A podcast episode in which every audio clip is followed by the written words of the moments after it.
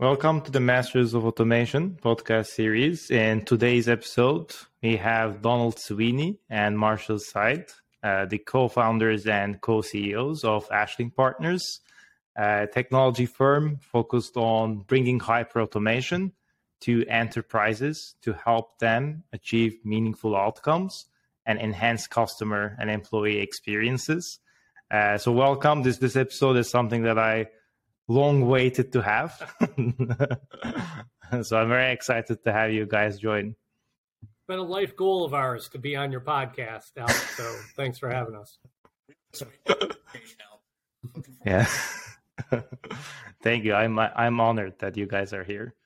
Um, so to to kick things off, um, uh, Ashling Partners is obviously the largest hyper automation consult boutique consultancy firm in North America and you both established a company that has a very uh, great culture and great uh, way to impact the enterprises all around the world by adopting hyper automation uh, technology stack.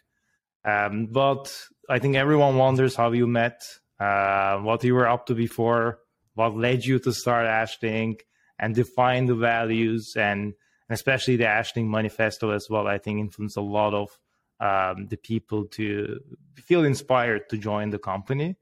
Uh, so to, to kick things off, um, let's start with Don. Um, how what were you up to before, and then what led you to uh, kickstart Ashling, and how did you meet with Marshall? yeah, great question. Uh, Marshall uh, responded to an ad in the newspaper.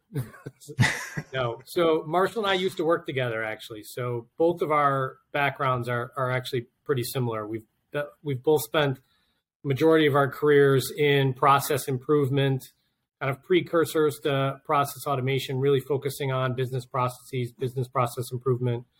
Uh, all of my career was really initially in that ERP space and then kind of expanded into an enterprise application consulting broader uh, footprint. But Marshall and I worked together basically, the short version of a longer story there at our last company. And uh, you know what we really found was implementing accounting systems implementing crm systems implementing budgeting and planning systems all although great uh, we're very challenged to actually have that tangible measurable roi and uh, and the other struggle that we had was if you implement an accounting system the person who really doesn't benefit uh, in many ways from that new accounting system is the AP clerk. Like they're actually pretty against the newest system. Uh, they had their way, they kind of got it down, and they didn't really want something new. So uh, as we were talking, we started talking about this future of work and kind of moving away from data entry, data manipulation, more towards more meaningful work. And uh, at that point in time, we had sold our company to a larger organization. I had stuck around uh, for some integration activity. Marshall had left, and and he was working at Gartner at the time.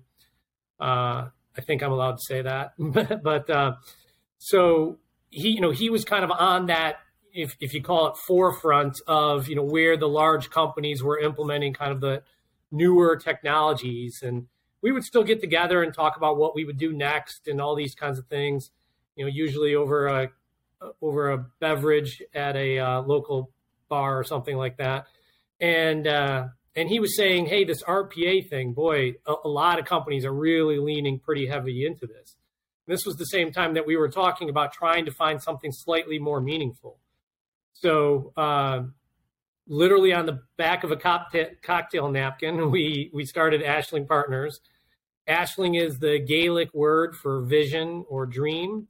And our theory there is that uh, that vision that clients have had and companies have had for literally decades, trying to truly have efficient end to end process automation or just efficient processes, can now come together not just with that new ERP system or new, you know, whatever system you're talking about, but with this kind of consolidation of optical character recognition, machine learning models, uh, your BPM now called DPA, your basically your long running workflows, your RPA, like all of these are now getting stronger, better. The cost of technology has come down significantly. The speed and improvement of technology has improved significantly. So that vision of finally having that uh, fully end-to-end efficient process, we felt was finally coming to fruition. And, and Marshall, and I think Don covered pretty much you, you guys' story. but Sorry, Marshall. Is there anything that you can you can add there? Comment, out that uh, this is probably going to be your longest episode yet. So yes. whether, whether you were planning on that or not, it's going to be a very long episode. Uh, no, I love it. no, I, I, wouldn't add much uh, to that. You know, the only other thing I would say, uh, since you asked about, you know, just the founding of Ashling, uh, is you, you basically start. We started Ashling with what we wanted the company to be, and also, you know, just as importantly, what we didn't want it to be.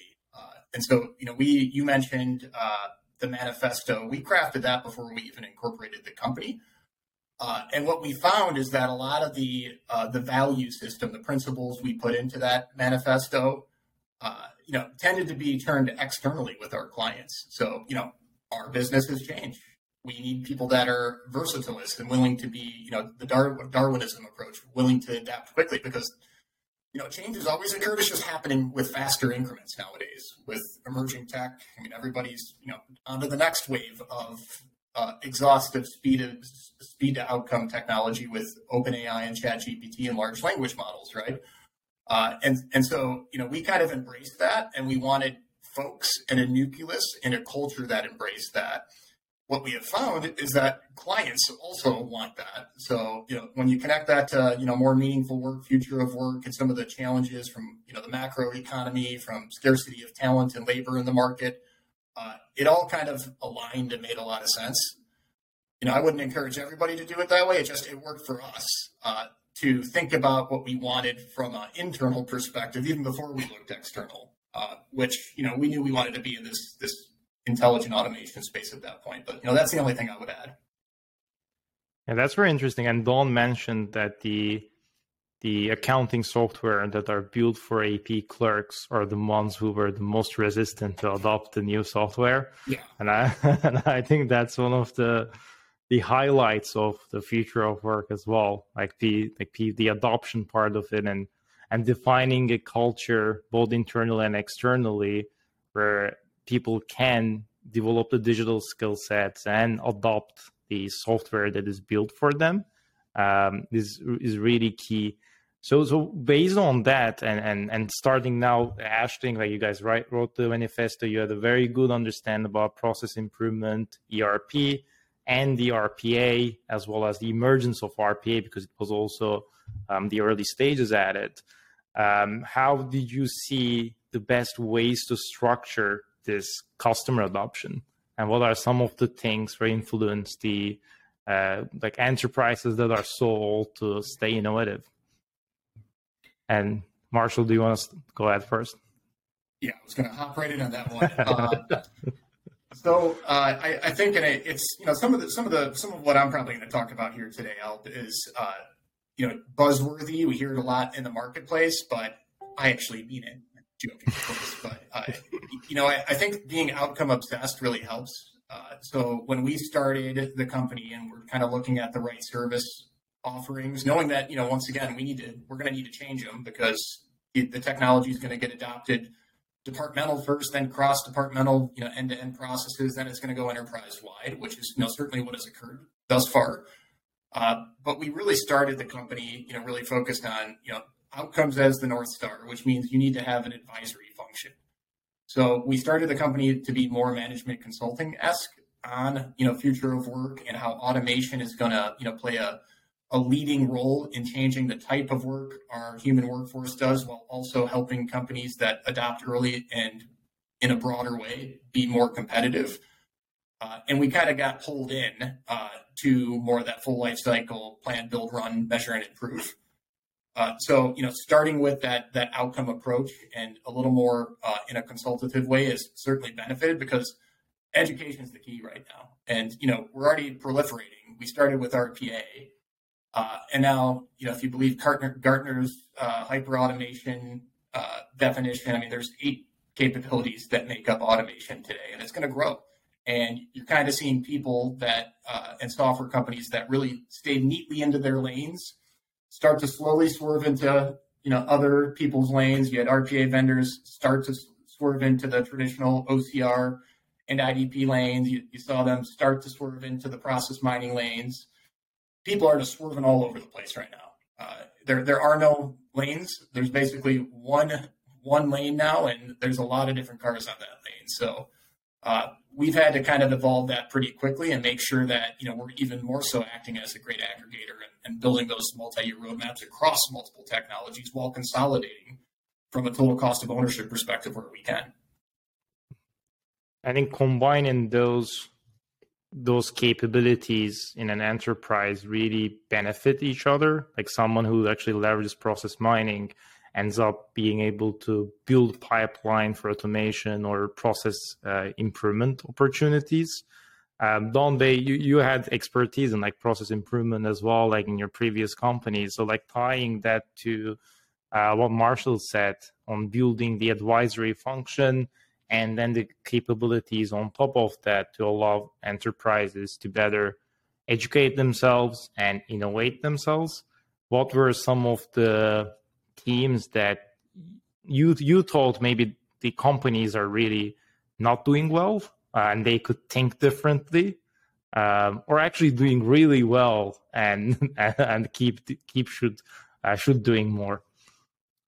Yeah i think there's a, a couple ways of doing that. I mean one of the things that we try to do is leverage third party benchmark data. So it's not us subjectively saying hey you're doing well or you're not doing well it's coming in and having them compare themselves to their peers, whether it's in the industry or size of the organization. And so, really walking in and trying to identify continuous process improvement metrics. You know, these conversations really uh, work out well when a client has a continuous improvement mindset or a lean Six Sigma kind of mindset.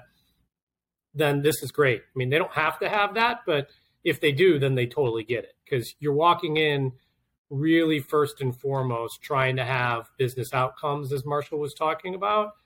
Uh, and then secondarily having a tool conversation or a technology conversation. But the technology is really just to be the vehicle to get from point A to point B. You really want the conversations with the client to be focused on where are we trying to go? We're at point A and we want to get to point B. What is point B? Mm-hmm. And and to that point, I think the starting from the outcome and then solution and then technology approach really helps them to frame how to solve their pain problems.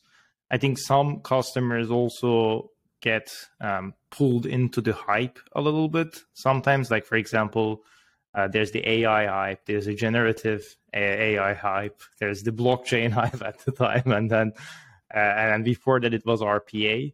Um, and I, I, think there are a lot of industry reports come out on top of a lot of noise coming up uh, in, in, the early on. But now RPA became intelligent automation, became hyper automation. So to Marshall's point, that tech stack kept growing uh, for an enterprise.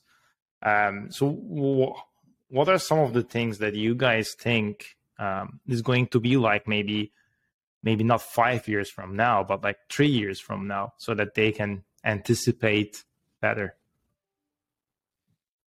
So, uh, you know, number one, yeah, five years is probably too long of a, a crystal ball prediction nowadays. That's that's number one. Uh, I think three years is probably as far as anybody can go at this point, which you know brings me back to you know Darwinism. You, you, everybody's just got to be willing to adapt and, and, kind of swim with the current. Uh, you know when when you look at you know everything coming into the into the market today from a large language model perspective uh, i mean i don't think we've had a client conversation in the last month where it didn't come up at some point. Uh, until risk and governance is figured out in the enterprise now it's it's great for you know you know creative uh, skill sets it's great for individuals but at the enterprise level uh, I think it's going to take a little time from a governance perspective to understand, you know, the credible sources where the, the models are pulling from, to be willing to allow your people to put potentially confidential and uh, compliant data back into a large language model like ChatGPT or Bard or whatever. Uh, and so I think you're going to start to see a lot of adaptive governance models, what we would call adaptive governance models, kind of start to take root in the next three years in order to actually take advantage of this powerful technology that is absolutely something that people should be investigating and trying to consider uh, how to better leverage it. Uh, if you look at uh, you know how we think it'll actually kind of proliferate in in the enterprise, you're seeing all these uh, enterprise application providers you know start to provide an integration service to OpenAI, to uh, you know whatever your large language model of preference is. So I think it'll be more embedded type of conversations as opposed to standalone and, and pure replacement. Everybody always jumps to the you know the peak of inflated expectations at the at the very onset of a new kind of current of technology, whether it's AI or automation. Or I remember when it was mobile, and then before mobile, it was package applications like ERP and, and CRM. Uh, but you know, it tends to it tends to just kind of be more accretive as opposed to displacement. I mean, it happened in ERP where you started with a you know accounting package, general ledger, AR, AP, and then you had a fixed asset module. Then you added a supply chain management, or if you're a healthcare organization, materials management module, and you, then you added the whole HR side of the house, and it just started to proliferate based on a technology stack, which was kind of you know containerized packaged application that had a, a UI a good database layer and the ability to customize from a coding and studio perspective. I mean, I, I don't see it being much different. Uh, I just think the change will happen a little quicker with with what's happening right now in the space. Mm-hmm. And Don, what do you think about it? Yeah, I, I, think we're very early on in the ML AI uh, journey. Although uh, Microsoft, with how much they've released in the last two weeks makes us feel like we're we're pretty far along that journey. There's still a lot more to go. Uh, I mean, there's still so much data entry, data manipulation that people do. I, I think if the question is, where do we see this in three years? I think it's that end-to-end automation. You know, ML, AI driving a lot of components of that being, you know, in essence, the traffic cop of data and kind of moving the data through the process. But you know, there are still people today who receive an invoice via email, an AP invoice via email, open up the email, open up the attachment, read the attachment, hit print, walk over to the printer, grab the invoice, walk back to their desk, log into the accounting system, and enter the exact same information that's on that sheet of paper that was on the email in the first place, right? So, you know, connecting a lot of those things and and having AI and ML start to maybe improve or streamline some of that process, and then improving the customer experience, improving the employee experience of that process. Uh, you know, there, there's still a long way to go in a lot of the day-to-day activities. So I, I think a lot of the plumbing is going to be improved over time. Mm-hmm.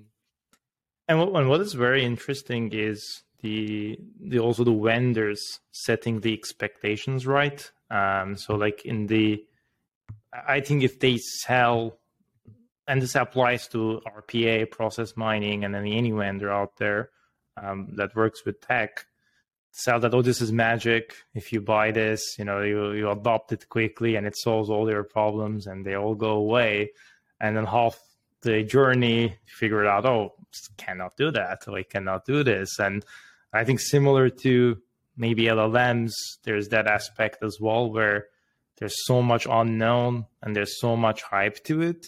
It's hard to do the reality check um, and of what it can accomplish. So, in, in your perspective, looking into, I think LLMs uh, standalone and also RPA as well standalone, and based on what we've seen over the past five to six years and how people's understanding and setting those expectations change over time. Um, what what do you guys think about it, uh, Marshall? Do you want to go first with this one? I see you were nodding. Yeah, I, I think uh, you know, regardless of the tech, whether it's RPA, LLM, or you know, uh, IDP, process mining, uh, the the number one truth is businesses want outcomes.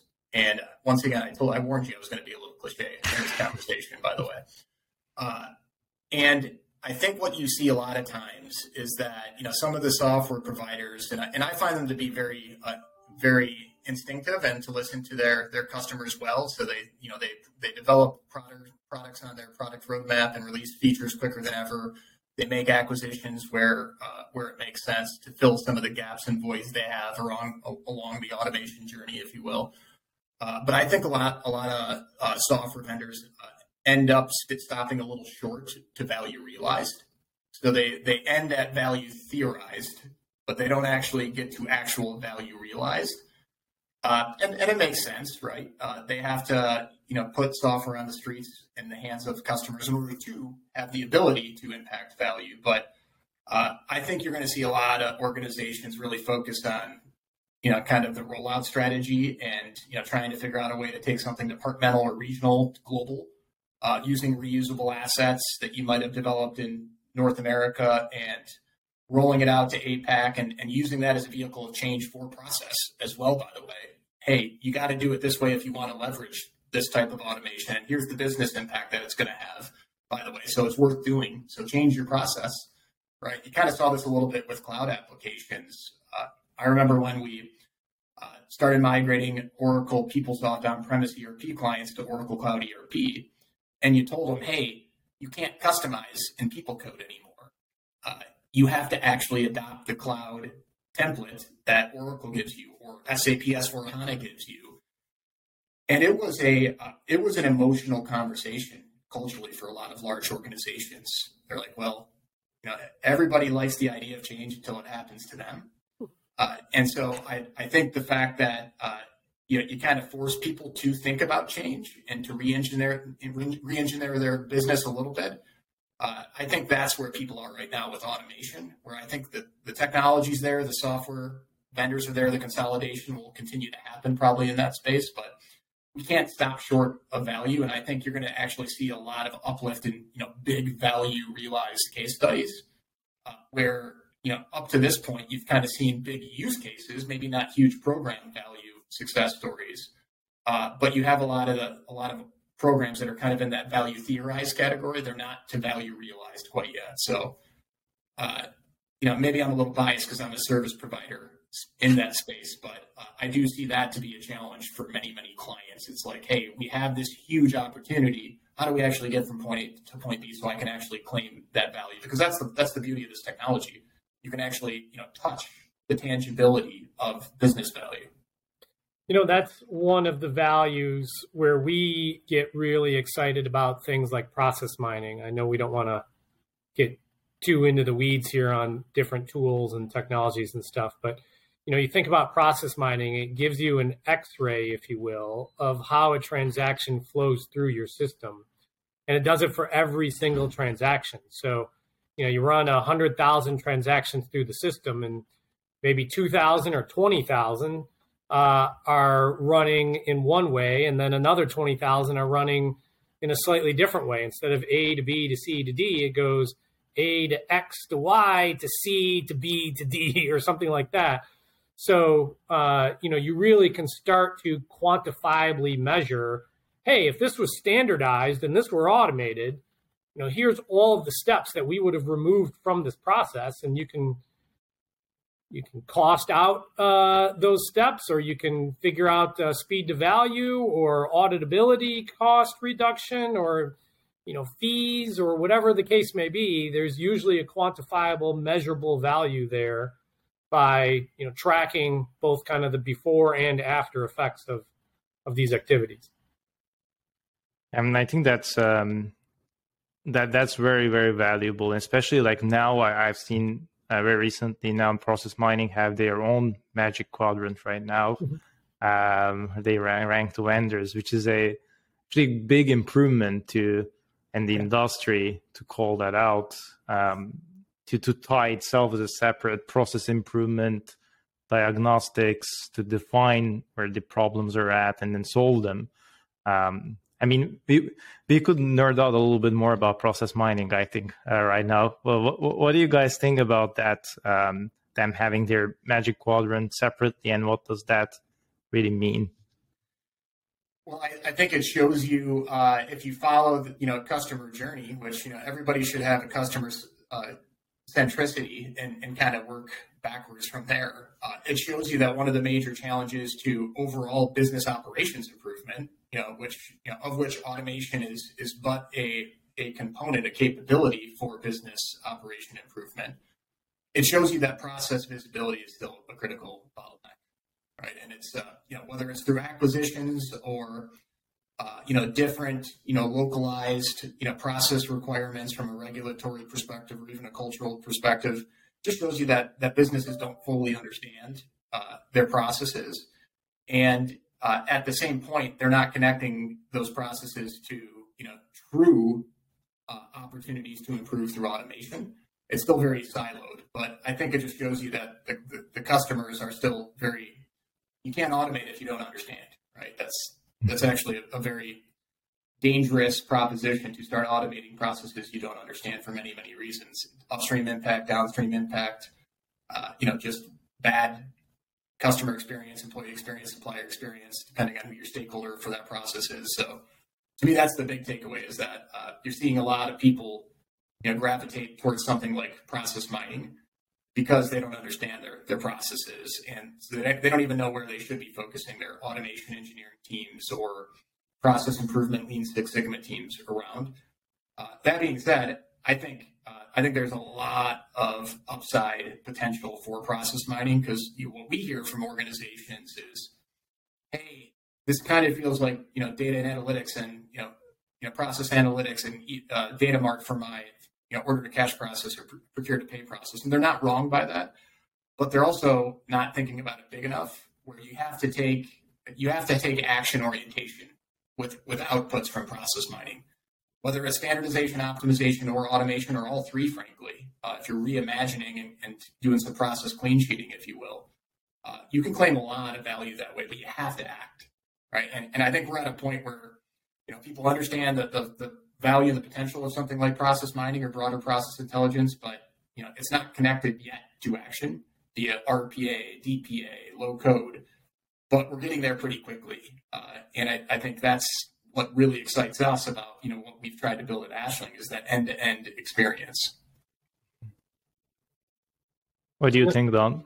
You think about uh, process mining, sometimes called process intelligence, sometimes called execution management. You know, it's a lot of different terms. But going back to when Marshall and I worked uh, together previously, you would go in and you would interview people for a couple weeks to implement an ERP system. You'd go sit down with like the accounts payable person just to kind of keep with the same examples before, and you'd ask them, okay, you know, how do you do accounts payable? And you would sit there and you'd map that out. Well, lo and behold, you just spend a couple weeks mapping all these things out, and then you go start to build it. And when you build it, it's not exactly the way that they told you it was. and uh, and now you're going to give them a change request because they didn't tell you about these extra three steps that happen only 20% of the time. They told you the process as it occurs 80% of the time. And, you know, that's not a bad job on their part. It's just kind of human nature to focus on the parts that they're aware of and, and maybe not give you everything. Uh, but that's, you know, that's a bad customer experience from a consulting services standpoint and that's a risk on uh, on implementing something. Now, the the beauty of again process mining or whatever we want to call it is it gives you every transaction going through the system. So you can see the 1% outliers, you can see the 20% outliers. You, know, you can truly run this on an ongoing basis. I think, you know, where uh, process mining is really in its infancy is people don't see it as the ongoing execution management. Again, that more lean Six Sigma approach of continuous improvement. You know, they look at it as, okay, I built this and now I see how my activities are and now I'll automate those bad activities.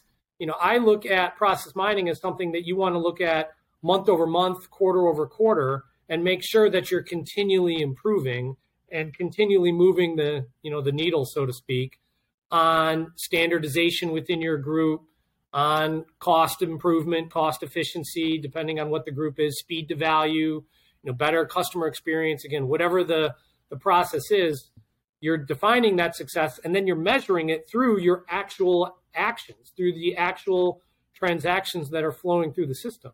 So if your activity is not getting better, well then how do you think you're you're truly getting better on how you treat your customers just because you say so, right? So I, I think this is going to be a, a really big growth area. I, I kind of see it as like the brain of automation uh, or the hub, central hub of automation and standardization and continuous improvement. And then all things kind of, you know, resonate out of this. So very, very bullish uh, on the future of the area. Mm-hmm. And and I think the Magic Quadrant really a testament to that that belief and and showcasing the process mining will evolve itself as its own lane. And and I really like the aspect that currently um, it's it's a little bit viewed as a diagnostics, right? Like it, it helps you to view how the process functions, where the bottlenecks are, and where the pain problems are at.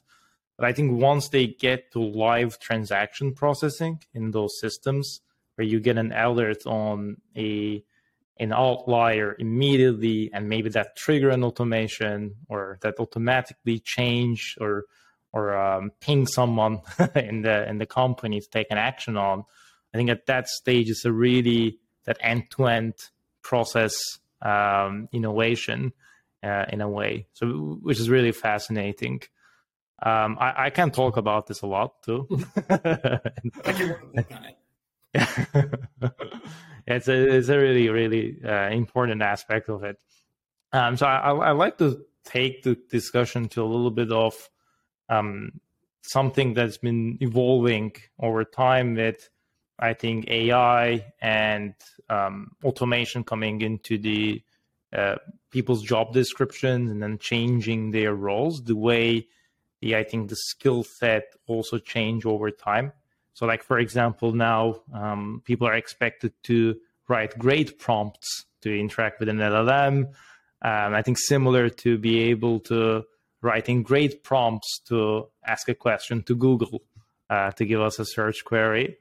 And I think from the other side aspect of it is the is the automation uh, where where someone interacts with the bot themselves to do to automate their tasks with human in the loop.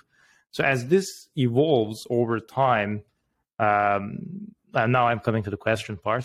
well, what do you guys think about more of the ethics of AI uh, discussions, and and and what does that really mean for an for an enterprise? I think I think there's a meaning for overall to be careful about. Um, um, in in general about not being prejudgmental in the way AI predicts, but how, from an enterprise perspective, um, what do you guys think about it? Marshall, do you want to go first with this one?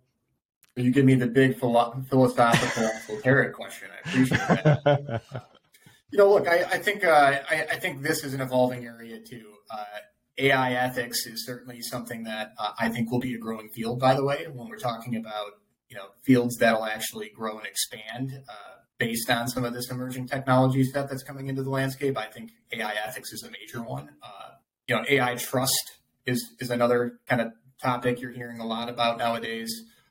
Uh, I think it. I think people will start with understanding what data sets are we going to be feeding to an algorithm, uh, and if it's financial and transactional data sets, I mean, I don't know how biased that can be, frankly uh, at a certain point, it, it's not going to be that biased. Uh, it's when you start, you know, bringing it into hiring practices uh, based on historical data sets. Hey, maybe we've always had biased hiring practices, as an example, and we're making our, you know, future AI algorithm even more biased because all we're doing is feeding it our own historical data set. So, you know, I, I think there's going to have to be scrutiny on the data sets, which is why I think it's going to take a little time uh, for you know something like a chat gpt to really uh, you know be used at a at a very macro enterprise wide level because you just can't predict the type of bias that has been fed to that large language model yet.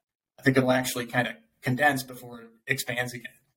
Uh, but i do think it will expand eventually right? So uh, I think it's a I think it's a question that nobody has an answer to, and if they say they do, they they are probably not being humble enough in regards to you know truly thinking about all the tentacles of implication that are out there.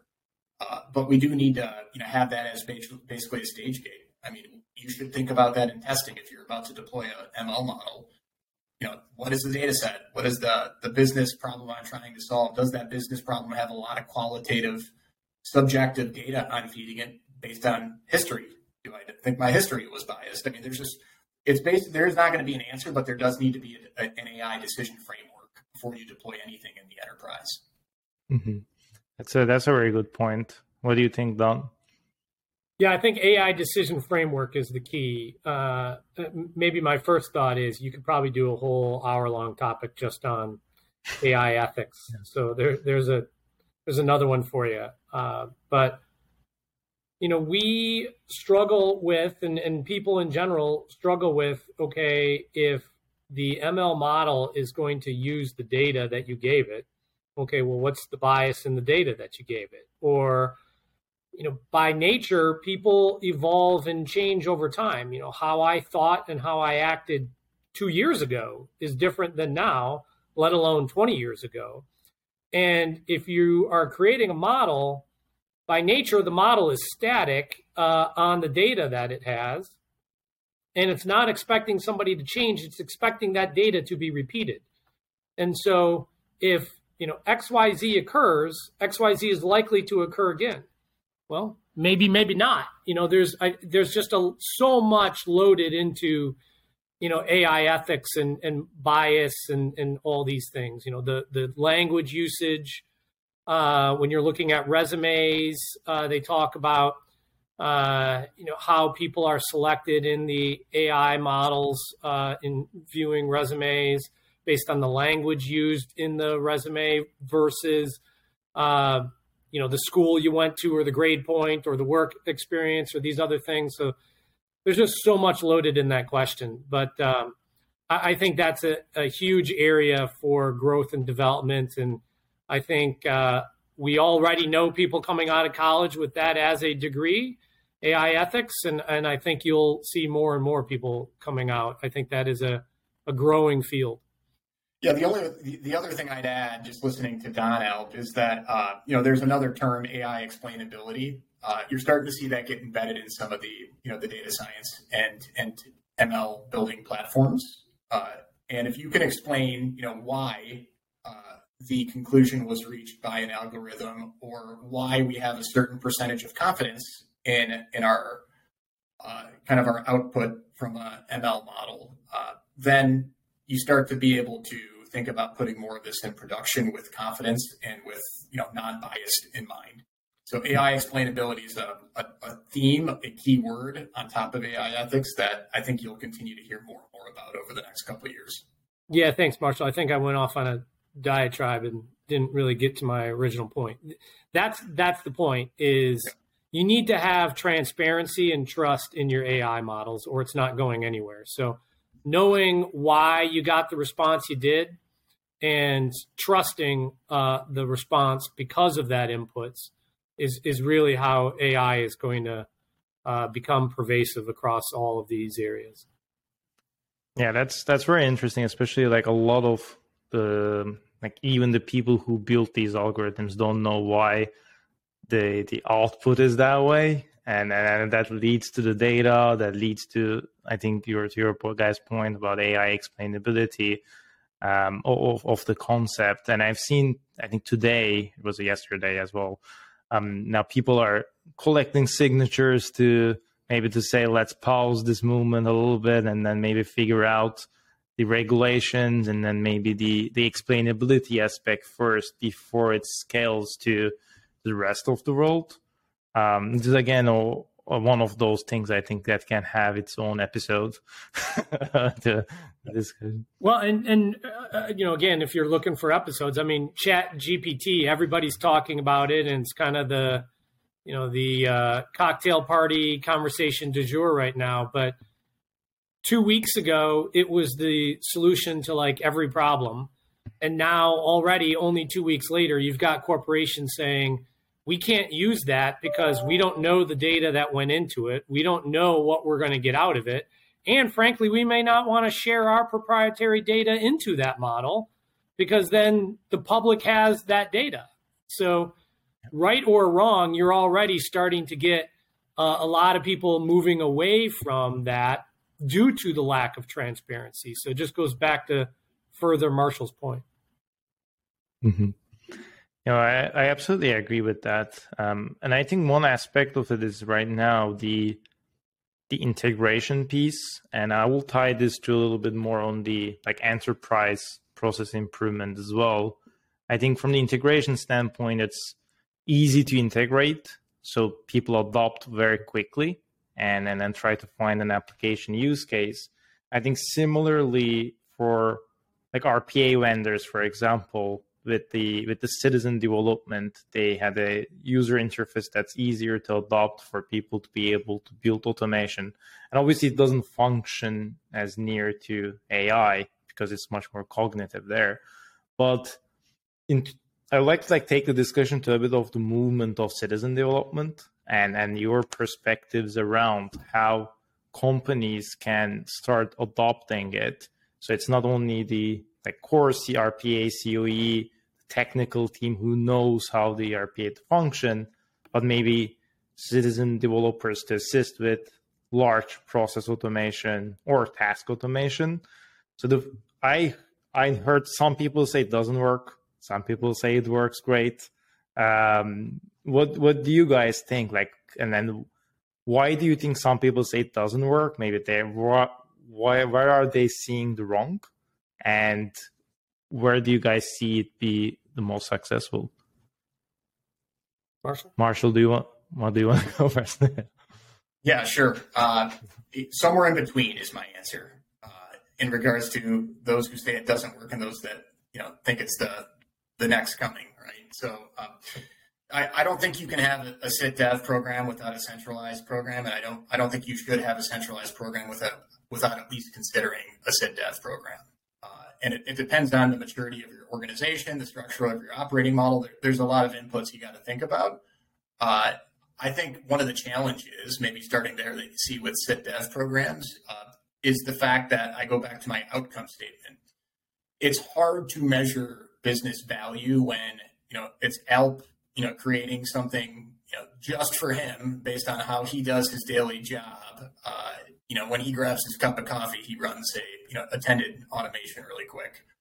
Uh, and it's not scalable to everybody on Alp's team, everybody in Alp's department, and across the globe of Alp's company. So I think business value uh, is something that still needs to be addressed with SITDev programs because they tend to be more groundswell bottom up programs. Uh, we view it as a spoke to the hub, which is a more centralized program where it should be governed by the centralized program. But you know, there has to be a degree of uh, flexibility from executive leadership that is funding a SIT dev program to say, hey, in the near term, we might not have the same value drivers, the same value metrics that we expect out of our our hub, you know, our professional team. Uh, but we want to, you know, we want to incubate this a little further. Our experience is that nine out of ten, you know, quote unquote, named citizen developers drop out of a program, and it's because they have day jobs. So in, until you uh, until you truly uh, you know get folks to you know, have the ability uh, throughout their you know, work week to actually dedicate on that, you're, you're going to probably see mixed results. That being said, you do want to have kind of proactive programs, training academy. We've set up a lot of these academies. Our take on it is that you're probably going to see more citizen consumers rather than citizen developers, and and that's what no code is. Is you've got you know, you've got your professional developers using low code uh, tools to get to, you know, outcomes quicker via automations. And, you know, based on componentizing those automations, it could be a drag and drop marketplace potential for a SIT dev to consume, depending on their persona, their role, their department, their need, their applications they have access to. There's a lot that goes into it. But, you know, certainly uh, I still feel like we're uh, very much at the beginning stages of seeing you know, full blown SIT dev programs, you know, really show quantifiable business value at this point. Yeah, I, I, certainly agree. I don't know if I really have m- much to add from that. I think there will always be a need for a corporate governance, uh, corporate yeah. basically building of the Lego pieces, if you will. And then the citizen developers will largely assemble Lego pieces that make sense for them uh, to have a bespoke automation or bespoke assistant or whatever to do their portion of uh, their role. But there's still going to be a need for a lot of the building of those blocks and building of the governance and everything else if it's truly going to work. It's got to be yeah, simple and it's got to be valuable, right? If it's simple and valuable, citizen uh, development works. If it's not either simple or it's not that valuable, it doesn't work. so, and, and with standards and frameworks in mind too, right? Because you have to think about uh, you know long term technical debt. I mean, somebody's got to support that. If if it breaks, you know, do you think the citizen developers, you know, going to be the one that re-engineers that all the time? No, they're going to be calling somebody, right? So I, I think that's a CIO's fear of CITDEV programs is they inherit that that technical debt potentially, and if it's a if it's a lot of technical debt, that's something that they might not be prepared to inherit quite yet. Mm-hmm. Yeah, it's the measurability, the value part is quite interesting as well because they're typically task automations, and um, like me picking up my coffee and uh, or like starting a report yep. and, and and and measuring that and driving tying that to the full business is really really um, get gets tough to do and and to your point the technical debt uh, is an interesting one as well then if someone is a citizen developer is that their side gig or is that part of their job uh, i think it's there that's where things break.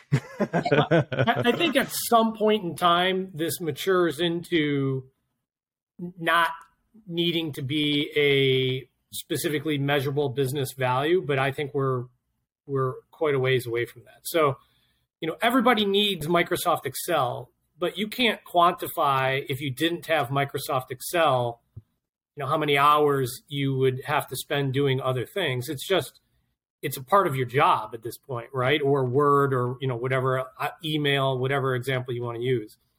I think at some point in time, a digital assistant and you know some kind of uh, citizen development is just part of everybody's job, right? You now are going to take these three components and connect them together, so you don't have to manually do that uh, every Monday, but it's just part of your job to do that. So it, whether you call it a side gig or whether you just part it call it part of your day job.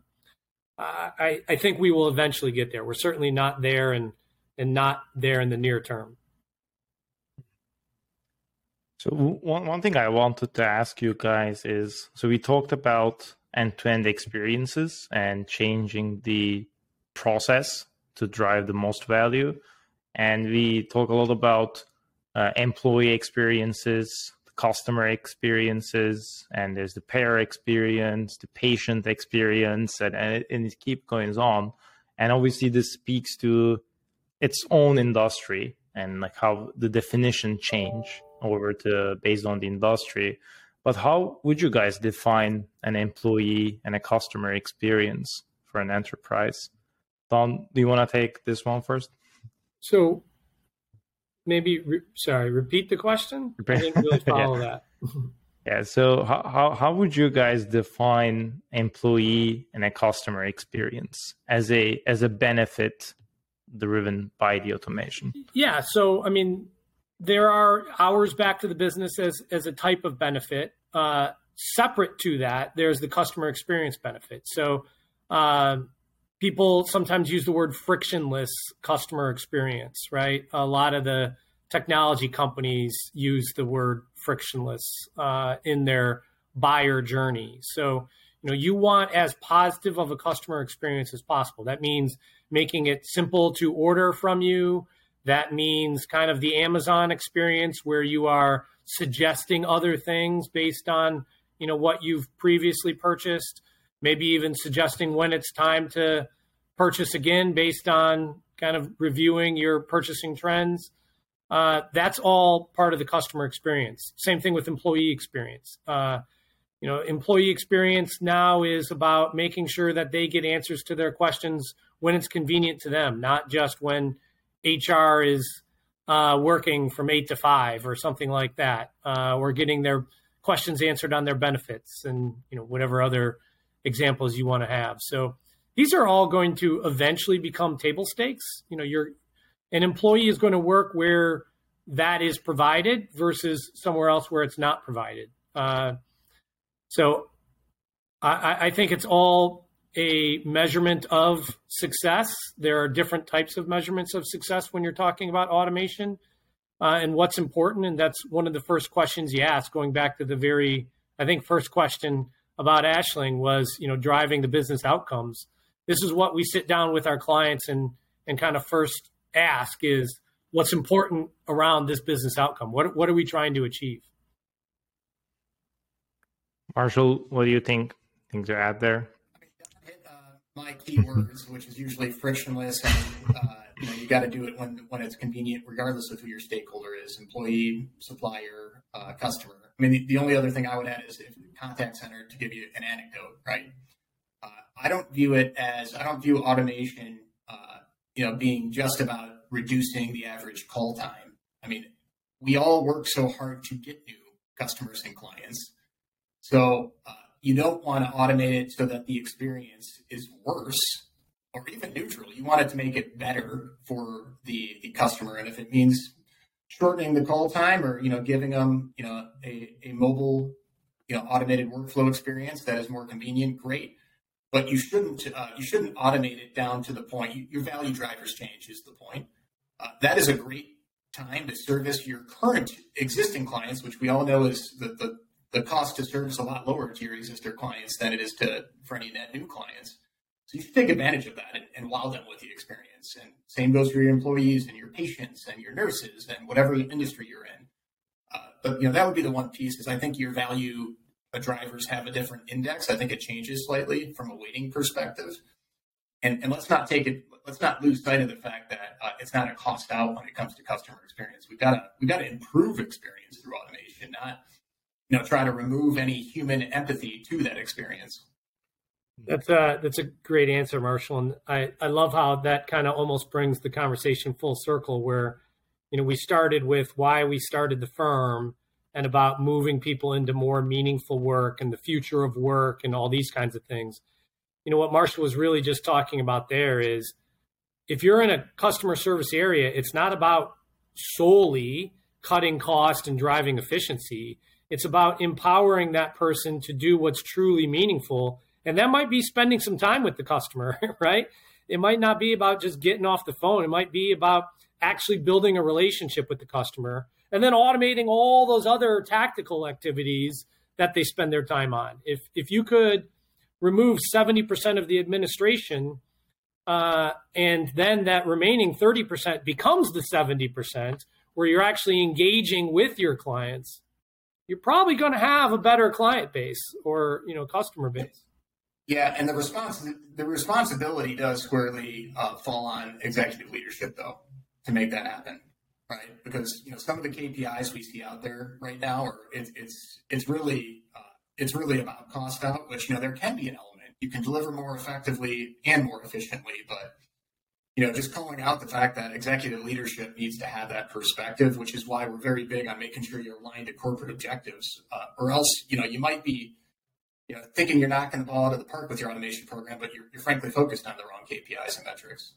Using using two examples, uh, I won't use names in the first one, but you know, how many people enjoy calling their cable company or or their utility, right? it's usually a pretty painful experience because they've tried to automate and cut cost out of that experience. You got to sit there and hit your five and then your nine and then your two and then enter your phone number and do all these things before you can actually talk to somebody. They've cut so much cost out, it's a negative experience. Yet if you call Apple customer experience, it's a very positive experience. You kind of want to hang out with that person. Like they're super smart, they're knowledgeable, they're friendly, like you know i don't know maybe it's me but i kind of like hanging out with the apple person so uh, that's a really positive customer experience and therefore they're a premium brand you know reinforced by that customer experience nobody considers their utility or their cable company a premium brand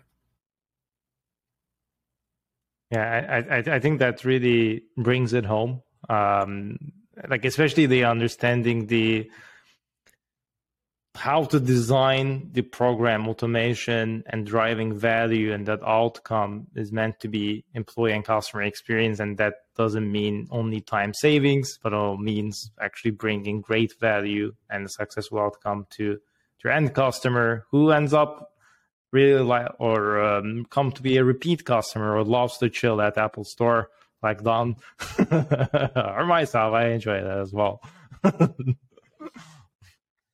So so that that's yeah. you, will see me as the old guy just in there playing on the iPad. yeah, that, that's it. I want to thank both of you for taking the time to join the call and share your perspectives, experiences, and opinions. I'm I'm, I'm really honored to have you both. So I really appreciate this time. Thank you very much for for joining. Pleasure is all ours, Al. Thank you so much. Thank you.